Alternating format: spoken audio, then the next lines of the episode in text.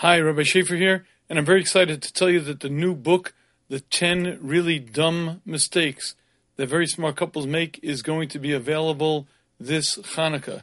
It's been very, very widely received.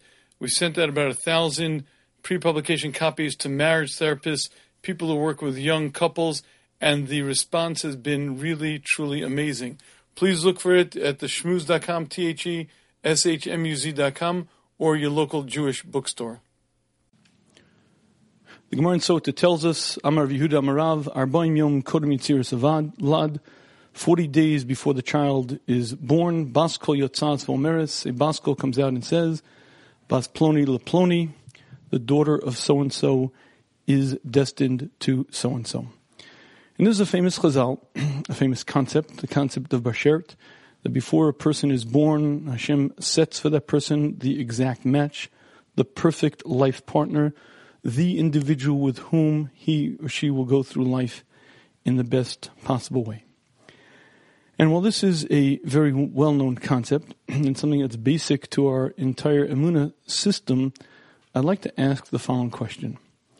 In the United States of America, in 1901, the divorce rate was approximately 6%. That means every once in a while, but it means every once in a while, a couple got divorced. The vast majority of marriages were successful. If you look at the divorce rate now today, it's not 6%. Is it 50%? Some studies show that it's 50%. Some studies show that it's far higher certain university studies show that the divorce rate today is probably closer to 67% because you see, if you take the entire population, no matter how long they're married, you'll find that 50% or more will divorce. But if you take the new marriages and marriages today and project how likely it will be that they'll divorce, you'll find that the number is even higher. But whatever the number, whether it's 50% or 67%, here is the question. Why is it that some hundred years ago or so, the vast majority of marriages continue to exist? And today, it's the opposite. And even of those 50% that remain married, what percentage of them are actually happily married? And really, here's the focal point of this question if we understand that Hashem sets the daughter of so and so to so and so, Hashem is mezavik zivugim, Hashem makes the shidduch. Here's the question: Is it the pshat that Hashem used to be very good? Hmm, Hashem used to be very good at the thing called making shidduch and finding the matches, but unfortunately, Nebuch Hashem has lost his touch. Somehow, I don't think so. Somehow, I find that very, very philosophically untenable and kfirah. So if in fact Hashem is still mezavik zivugim, the question is, what's happened? What occurred? What are we doing differently that now the vast majority of marriages don't succeed? And even if you'll tell me that the Jewish nation is different than the rest of the nations, and even if it's true that Baruch Hashem we're nowhere near 50%, you see such a tremendous increase in problems and issues and divorce in our day and age that you never saw before. And I have the opportunity to speak to a lot of people. I speak to people before they're married, after they're married, after the divorce, after the second marriage. And if I had a dollar for every time I've said to my wife the following line, it's a match made in heaven and they're living in Gehenna. I have seen it over and over and over in my own small circle of people that I come into deal with. That so many of the divorces and so many of the unsuccessful marriages should not be that way. And if you speak to people, if you speak to Rabbanim, you speak to marriage therapists, you speak to people in the know, you'll quickly find that some large percentage, maybe 80% of the gittin that are written in our community should not be written. Is it true that every once in a while there's a mismatch? Yes. Is it true that for whatever which reason Hashem determined that it would be appropriate for this person to marry the, that person, even though it's not supposed to be a long-term marriage, maybe to have a child or whatever, and they're supposed to get divorced? Yes. There is such a concept. There's a Masechta Gittin. And if you tell me that there's a small percentage of marriages that don't succeed, I understand. But I'd like to share with you that the vast, vast majority of divorce that happens in our community should not be. They were matches that were properly made, but something happened between the Kiddushin and thereafter that changed things around. And the focus of this series is to hope, hopefully deal with these issues and hopefully give some direction, some guidance. I wish I could say to you that there's one reason. I wish I could say that all the divorce and all the problems, it's one reason and there's a very quick solution. Just take this pill, read this sefer and you're all cured. But unfortunately there isn't. there isn't one single reason. And if you begin studying marriages and if you begin studying the state of marriages today, what you'll find is there are many reasons. And that's part of what makes it so complicated. Some of these reasons we have no control over. Some of these reasons we do. And what I'd like to share with you in this series is A, the differences between them, and effectively what we can change and what we could do differently. And let's deal with the first area the first area of which we probably have no control whatsoever, over which we probably are not going to make a change in whatever is the following area. It happens in most marriages, usually pretty early on. Either the man or the woman wakes up at some point and says these words I made the biggest mistake in my life. I don't believe it. I married the wrong one.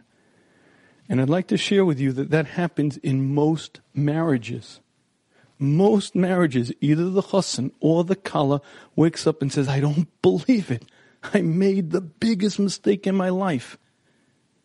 And guess what? It's not true. It's not true at all. But almost every marriage has issues, has times, have things that they have to go through, adjustments and changes, and it's not uncommon at all for the man or the woman to say, Oh my goodness, this is not what I bargained for. This is not what I signed up for. And what used to happen in the olden days was they had to figure it out the hard way. They had to make sure that they figured out the solution to the problem because there was no way out in our day and age is an easy way out. You see, it's something called divorce. You get a get, go to Rav, walk out. It used to be almost unheard of. Tremendous social stigmas prevented a person from getting a get. There used to be huge social pressures. Even more, most women cannot even begin to think of supporting themselves and their children. How could I possibly get a get? I don't have a job. I can't support my kids. So there used to be a tremendous, tremendous pressure from our society, from economic standpoint, that forced a couple to remain together. And while it wasn't always the solution to all of life's problems, and unfortunately there still remain many marriages that were not successful, but for many, many marriages they had to figure out the solution. And there are countless numbers of times when that alone would have made a huge difference because again, most marriages have a time when he or she, usually both, say something's wrong here. It's not going right. And if the door is open and you just, well, that was the start of marriage, now it's time for the second one, well, guess what? You never do the work you're supposed to do, never change the things that you're supposed to change, and a successful, beautiful marriage ends up becoming a failure. This area we're not going to change. We're not going to change the social stigmas. We're not going to change the economic circumstances. And the bottom line is that there's always an out. And that's a big problem. Again, there are situations where a get is called for. There are situations when divorce is appropriate. But the vast majority of the time, that's not the reality.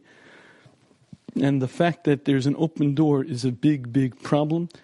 We're not going to change it, and this series certainly isn't going to change it, but it's important at least to be aware of. But that's what I call the first area that we're not going to have much effect on.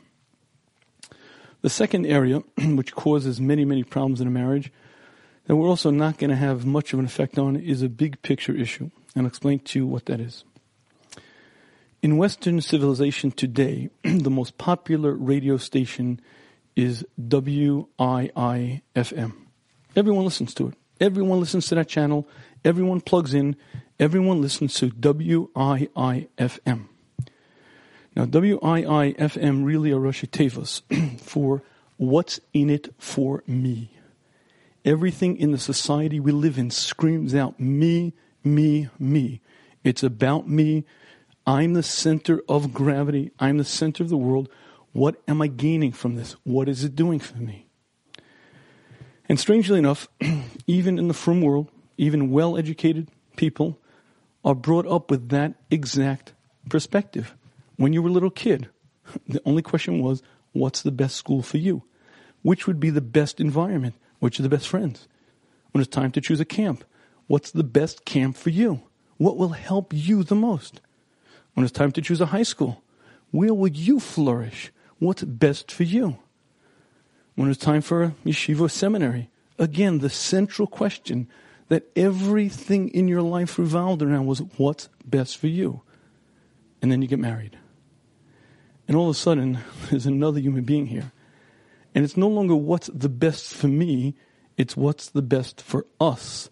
And there's another half of us who doesn't necessarily share the same interests, desires, inclinations that I do. There's another half of us that has different needs, different requirements, looks at things differently, and all of a sudden, for the first time in my life, I have to change from me, me, me to us. And that is a very difficult transition. It's the type of transition that a person does over many, many years. One of the goals of a successful marriage is to teach us to be other centered. And everyone walks in saying, No, I'm different. Come on, I'm a mensch. You know, I'm a well developed person. I'm a balmidos certainly a woman, a young woman says, listen, I spent many years working on chesed, and it's true that to a large extent we learn when it's easy, when it's convenient, when it's simple to look out for the needs of others.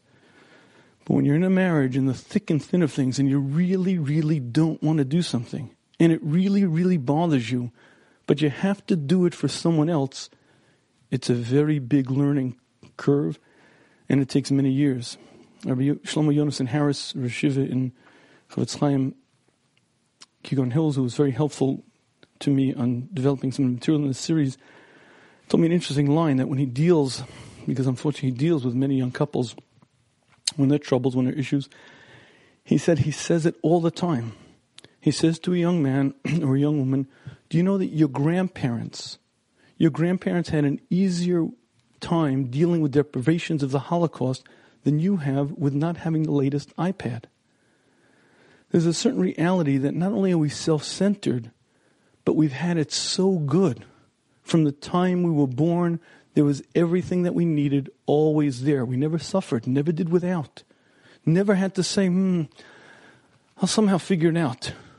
And our big deal deprivations were on such minutiae that when you get married and you have to say, I'm not going to do this because my spouse wants it to be otherwise, for the first time in our adult life and probably in our life, we have to say, hmm, I'm not going to have something. I'm not going to do it my way. And this again is a big deal issue and causes many, many, many problems in a marriage.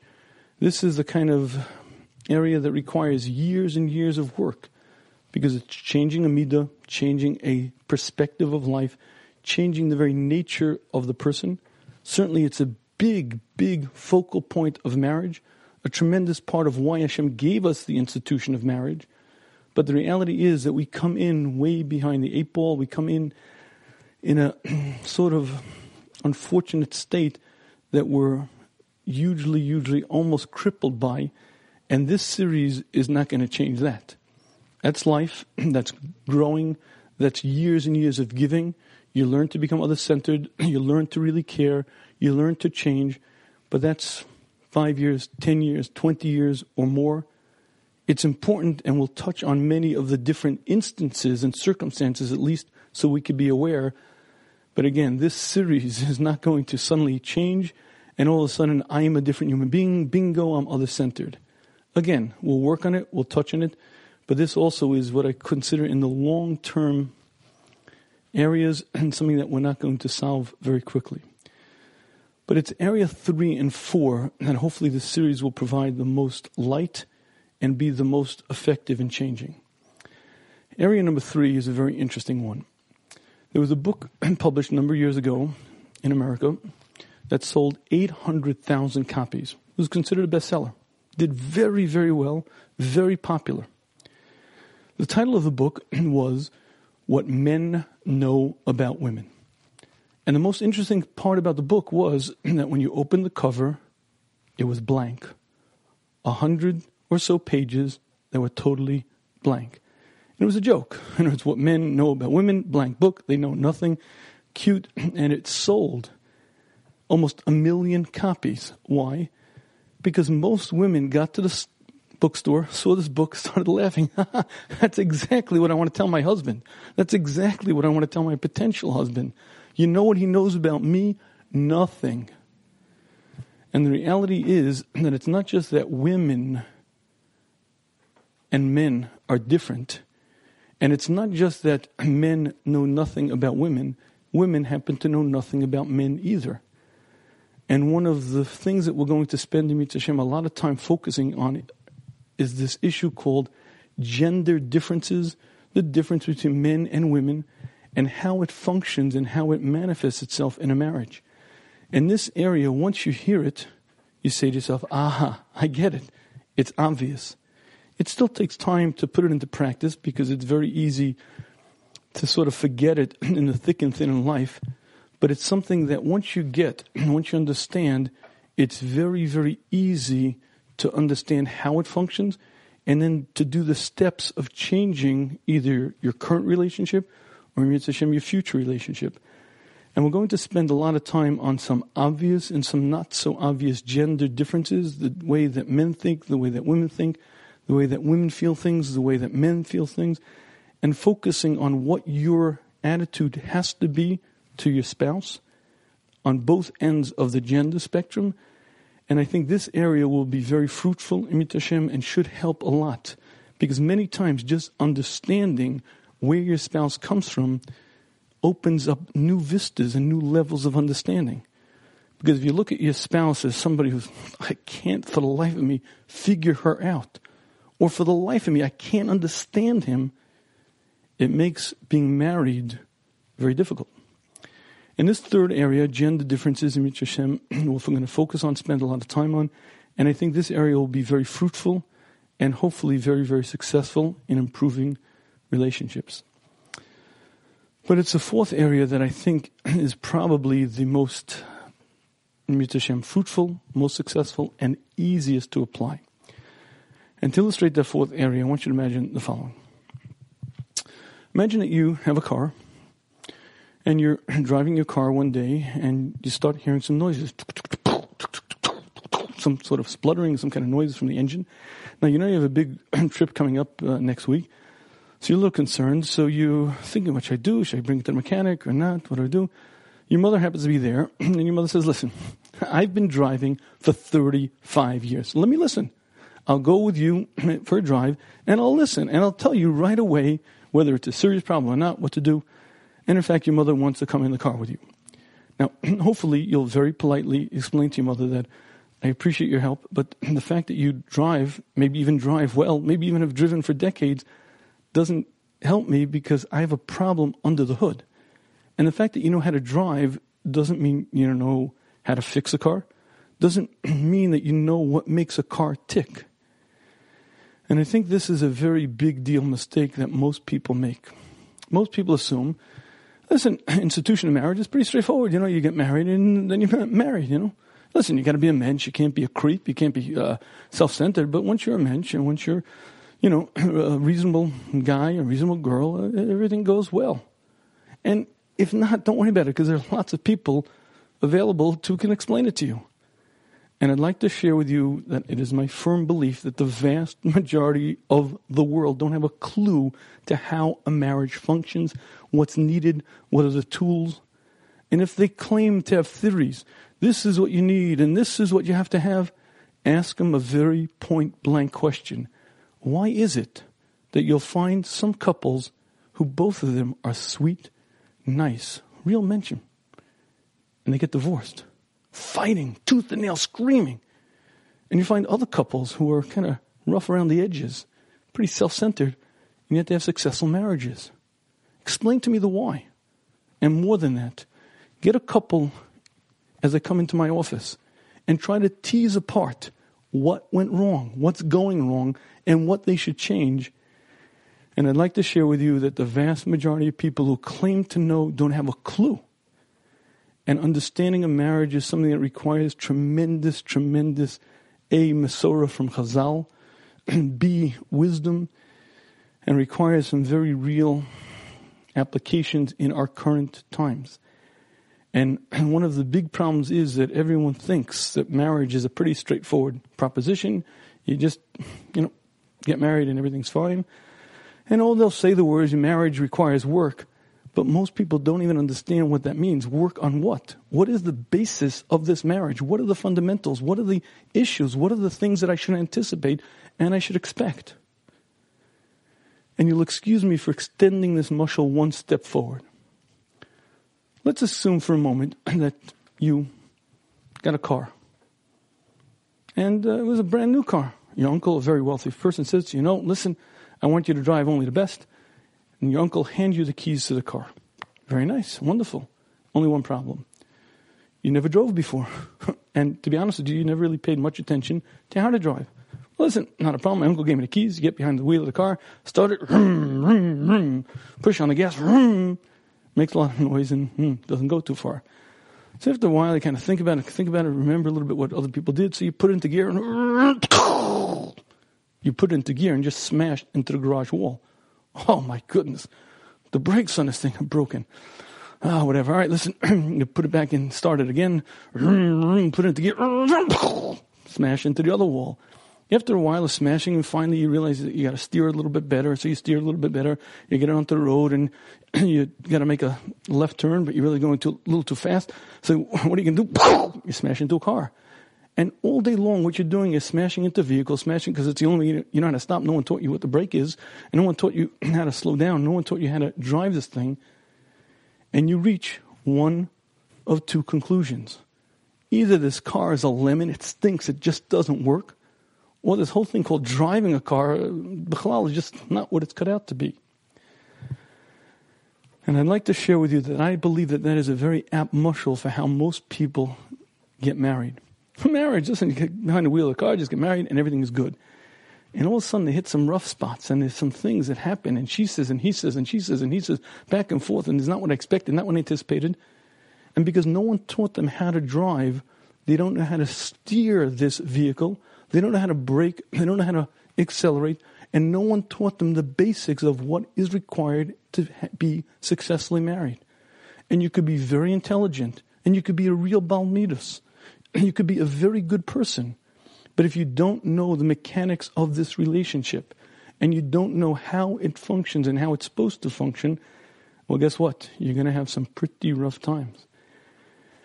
And a marriage is arguably, and not just arguably, but is the most complex, intricate weave of personalities, circumstances, and conditions. And if you don't learn the basics, the real underpinnings of it, you're going to have a rough time. And this, I believe, is the fourth area which I think the series of Mitzvah will be the most fruitful and the most successful in. What we'll do in Mitzvah is lay out the very, very basics according to Chazal, his role and her role. What are the different tools that Hashem gave us for the marriage to be successful? And how do you use those tools? Understanding what are the big pitfalls that most people get into and why, and how to avoid them. The very basics of understanding the roles, the functions, how the different parts operate, and how to navigate is something that Mitzvah Hashem will lay out. And I believe that that is the easiest to apply because it doesn't take that much to learn how to drive a car. Oh, you have to practice and you get better and better and better. And certainly five years experience is much better than two weeks experience. But at the end of the day, just knowing where the brake is, where the accelerator, knowing how to steer puts you leagues ahead. And I believe that most chasanim and kalas walk into a marriage without a clue. And then things start unraveling. And each one looks at the other as the cause of the problem. I have never once in my life had a couple come into my office where he or she said, It's my fault. Taka, it's my fault. I'm the one who's at fault. That's not at all what I hear. It's his fault, not her fault, his, pointing fingers, him, her, him, her. And each of them walks in with a very clear understanding why it's their spouse's problem. And by the way, they're right. They're right. Each of them has a taina, each of them has a claim, and each of them has something that the other's doing to them. Now the problem is, okay, where does it start? How do you change it? What's causing this? And Ritz Hashem, what we'll do in this series is lay out the basics, the mechanics, understanding how a relationship should function, what are the issues that will arise, and how to deal with them. The basis of the series is, I hope, as everything I work on is al Alpi Chazal, Alpi what the Masorah we have from our Chachamim. To a very real extent, it's based on a Masorah I have from my Rebbe, the Shiva Zatzal. It's something that he taught both in terms of being a mensch, being a human being, as a Ben Torah, as a Bas Torah, functioning. And I have to be honest that a big part of this is something that's due to my wife, my partner in life, who taught me many of these Yesodos. I wasn't always the most apt student, but you learn a lot along the way. And as a sort of close to this introduction, I would like to focus on exactly that point. What we as Talmidim learn from our Rebbe, the Rishiva Zatzal.